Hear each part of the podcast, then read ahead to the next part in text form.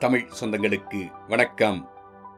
Sathyan audio books வழங்கும் அமரர் கல்கியின் அலை ஓசை. குரல் சத்யன் ரங்கநாதன்.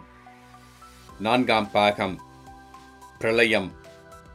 அத்தியாயம் முப்பத்தி ஆறு ஜனவரி முப்பத்தி ஒன்று சீதாவின் துர்பாக்கியமானது அவளுடைய கடைசி மனோரதம் நிறைவேறுவதற்கும் குறுக்கிடவே செய்தது.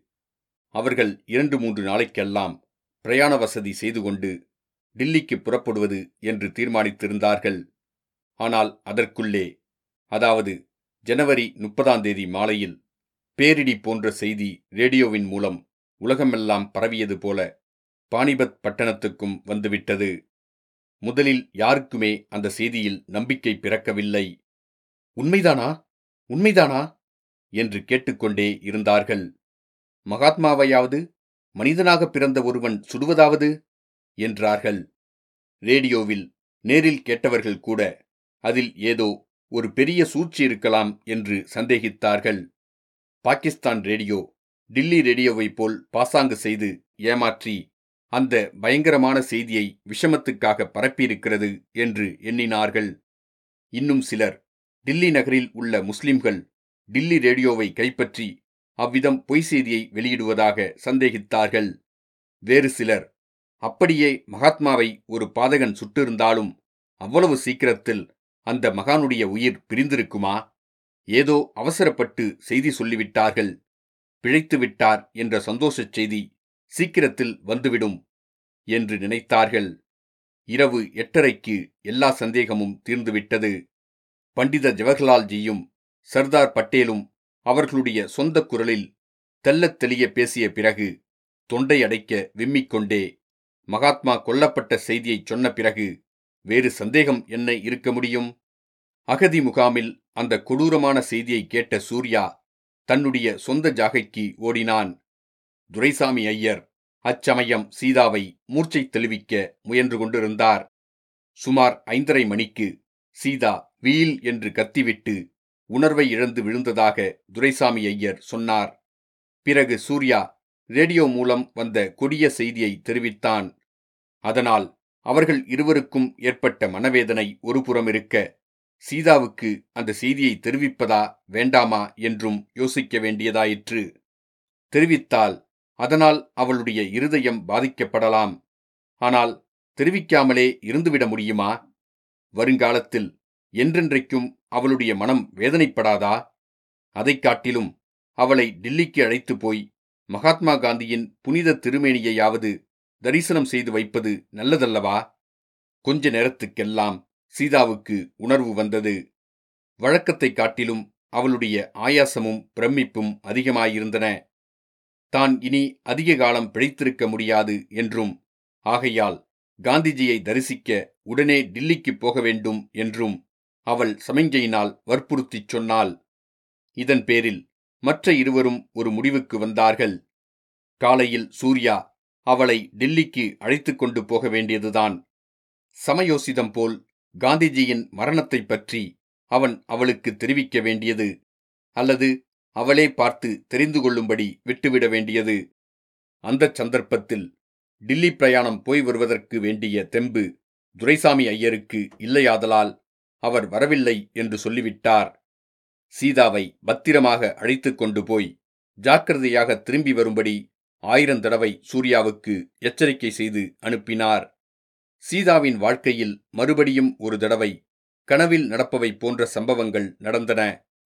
பாணிபத்திலிருந்து டில்லிக்குப் போகும் சாலையில் அன்று போன ஜனக்கூட்டத்தை பார்த்ததும் அவளுக்கு ஏதேதோ சந்தேகங்கள் உதித்தன. சூர்யாவோ அவளுடைய கேள்வி ஒன்றுக்கும் பதில் சொல்லாமல் தலையை அசைத்து கொண்டு வந்தான். கடைசியாக அவர்கள் டில்லியை அடைந்தார்கள். பழைய டில்லியிலிருந்து ஒரு பெரிய ஜனசமுத்திரம் புதுடில்லியை நோக்கி போய்க் கொண்டிருப்பதை கண்டார்கள். கனவில் நடப்பவளைப் போல் நடந்து சீதாவும் சென்றாள். கூட்டத்தில் தவறிப்போய்விடாமல் சூர்யா கண்ணும் கருத்துமாக அவளை தொடர்ந்து போய்க் கொண்டிருந்தான். அவனுடைய நெஞ்சை ஒரு பெரிய பாரம் அமுக்கிக் கொண்டிருந்தது. சீதாவுக்கு செய்தியைச் சொல்லும் தைரியம் இன்னும் அவனுக்கு வரவில்லை. இனிமேல் சொல்ல வேண்டிய அவசியமும் கிடையாது. சிறிது நேரத்துக்கெல்லாம் சீதாவே காந்தி மகாத்மாவின் திருமேனியை பார்த்து தெரிந்து கொள்வாள். ஆனால் அவ்விதம் பார்த்தவுடனே அவளுக்கு ஏதாவது நேராமல் இருக்க வேண்டுமே? இத்தனை கூட்டத்துக்கு மத்தியில் அவள் உணர்விழந்து விழாமல் இருக்க வேண்டுமே?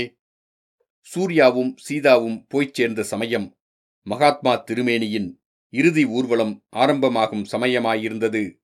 எப்படியோ படாத பாடுபட்டு அந்த ஜனசமுத்திரத்துக்குள் இடித்து புடைத்துக் கொண்டு அவர்கள் இருவரும் காந்தி மகாத்மாவின் திருமுகத்தை பார்க்கக்கூடிய சமீபத்துக்கு வந்து சேர்ந்தார்கள்.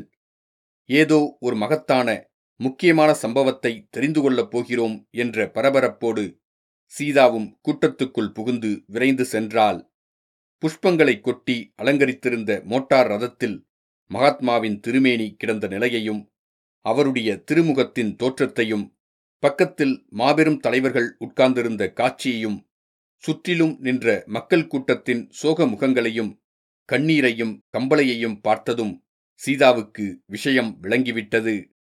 லட்சக்கணக்கான ஜனங்கள் திரண்டிருந்த அந்த கூட்டத்தில் காது செவிடுபடும்படியான ஓலம் எழுந்து கொண்டிருந்தது.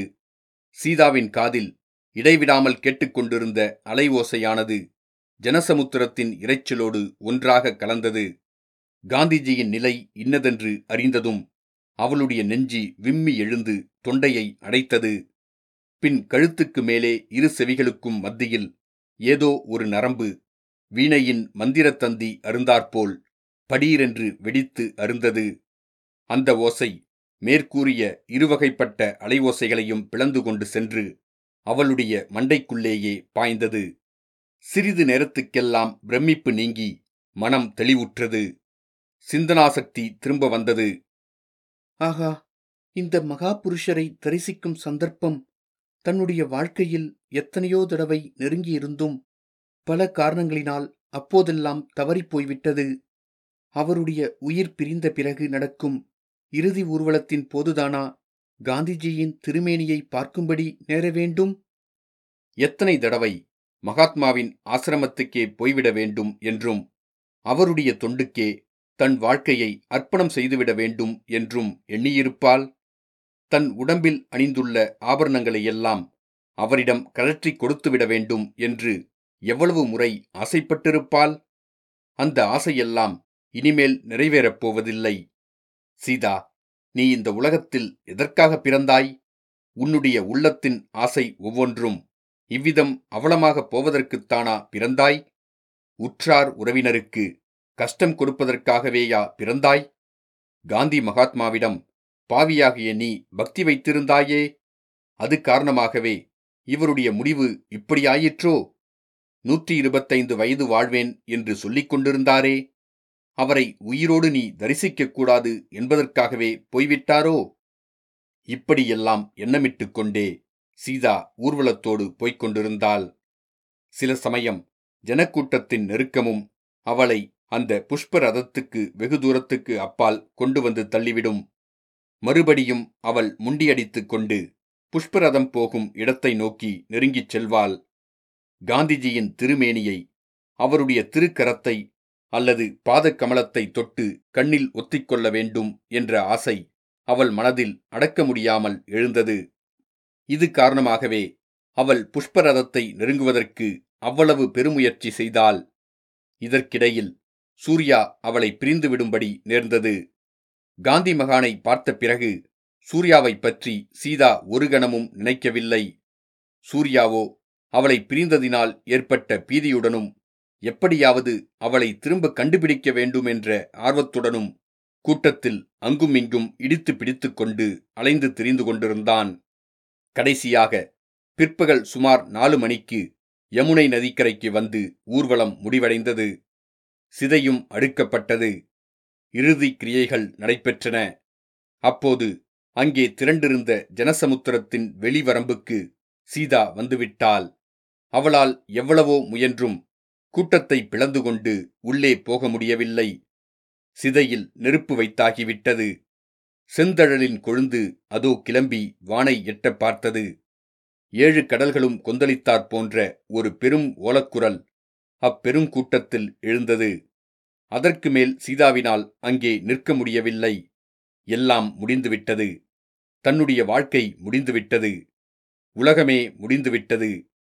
தன்னுடைய ஆசைகள் மனோரதங்கள் எல்லாம் எரிந்து பொசுங்கி பஸ்மீகரமாகி பிடிசாம்பலாய் மாறிவிட்டன. இனி அங்கே நின்று கொண்டிருப்பதில் என்ன பயன்? சீதா திரும்பிச் சென்றாள். எங்கே செல்வது என்று தெரியாமல் கால் போன வழியே அவளும் போய்க் கொண்டிருந்தாள். அப்போதும் சூர்யாவின் ஞாபகம் அவளுக்கு வரவில்லை. வேறு எந்த ஞாபகமும் அவளுக்கு வரவில்லை. உலகத்துக்கு ஒளி தந்த ஜோதி மறைந்துவிட்டது. இனி என்றைக்கும் இந்த உலகத்தில் காரிருள் சூழ்ந்திருக்கும் என்ற ஒரே எண்ணம் அவள் மனதில் குடிகொண்டிருந்தது. வாழ்க்கையில் இத்தனை துன்பங்களை அனுபவித்த பிறகும் யாரிடம் அடைக்கலம் புகுந்து யாருக்கு தொண்டு செய்வதன் மூலம் தன்னுடைய வாழ்க்கையை பயனுள்ளதாகச் செய்யலாம் என்று இதய அந்தரங்கத்தில் அவள் நம்பிக்கொண்டிருந்தாளோ? அந்த மகான் போய்விட்டார் என்ற நினைவு ஒன்றே மேலோங்கியிருந்தது. இனிமேல் அவள் எங்கே போனால் என்ன? என்ன செய்தால் என்ன? வருகிற யமன் வந்தே தீருவான். வரட்டும். அதை பற்றி என்ன கவலை? யாரைப் பற்றிதான் கவலைப்பட வேண்டும்? குழந்தை வசந்தி ஆம் அவளைப் பற்றி என்ன? அவள் உயிரோடு இருக்கிறாளா? இருந்தால் அவளை யார் காப்பாற்றுவார்கள்? ஏன் கடவுள் காப்பாற்றுகிறார்?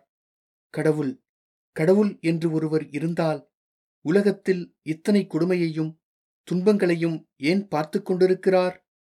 பார்த்து கொண்டிருப்பவர் கடவுள் ஆவாரா? அவரை கருணைக்கடல் என்று சொல்ல முடியுமா? ஆனால் காந்திஜி அத்தகைய கருணைக்கடலான கடவுளைப் பற்றி ஓயாது சொல்லிக் கொண்டிருந்தது ஏன்? அந்த மகானுடைய நம்பிக்கைக்கு ஆதாரம் இல்லாமலாயிருக்கும்?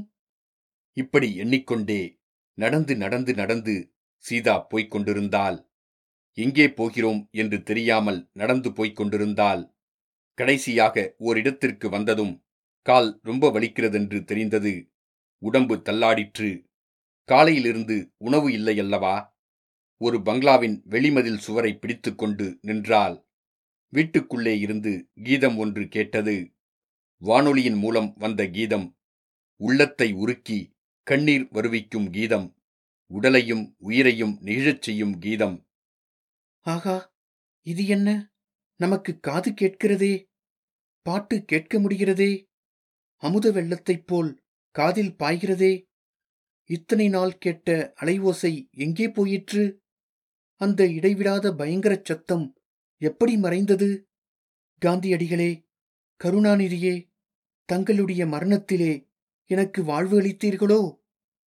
காந்தி மகானுக்கு மிகவும் பிரியமான அந்த மீரா கீதத்தை அவருடைய திருமேனி எரிந்து கொண்டிருந்த சமயத்தில் வானொலி நிலையத்தார் ஒலிபரப்பினார்கள். பாட்டு மேலும் சீதாவின் காதில் கேட்டது ஹரி மக்களின் துன்பத்தை நீ போக்குவாயாக. நீ முன்னம் துரோபதையின் ஆடையை வளர்த்து அவள் மானத்தை காக்கவில்லையா? பாலன் பிரகலாதனுக்கு கருணை புரிந்து காப்பாற்றவில்லையா? கிழவனாகிய கஜராஜனுடைய மரண பயத்தை போக்கி அருள் புரியவில்லையா? துன்பம் எங்கெங்கே இருக்கிறதோ அங்கெல்லாம் எழுந்தருளியிருப்பவன் அல்லவா நீ? ஹரி மக்களின் துன்பத்தை போக்குவாயாக. பாட்டைக் கேட்டுக்கொண்டு சீதா மெய்மறந்து நின்றாள். பாட்டு நின்றது.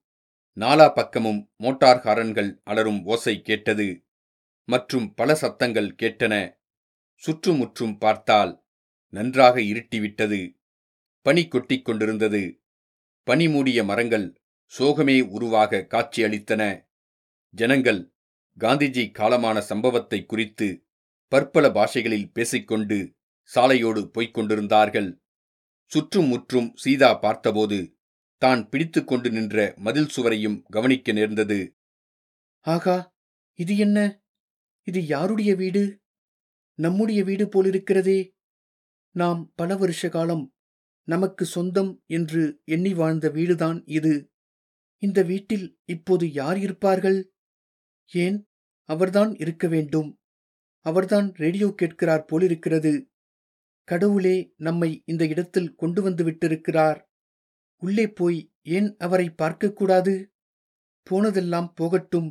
இனி புதிய வாழ்வு தொடங்குவோம் என்று ஏன் சொல்லக்கூடாது? இதையெல்லாம் அவரிடம் என்னால் சொல்ல முடியுமா? காது கேட்கச் செய்த பகவான் பேசும் சக்தியையும் கொடுத்துதான் இருப்பார் அல்லவா? சீதாவின் நாக்கு முன்னெல்லாம் போல் நன்றாக புரண்டது போல தோன்றியது. நன்றாக பேச முடியும் என்று தோன்றியது. மதில் சுவரின் வாசல் திறந்துதான் இருந்தது. சீதா உள்ளம் நடுங்க கால் தள்ளாட அந்த பங்களா தோட்டத்துக்குள்ளே பிரவேசித்தாள். இத்துடன் அத்தியாயம் முப்பத்தி ஆறு முடிவடைந்தது.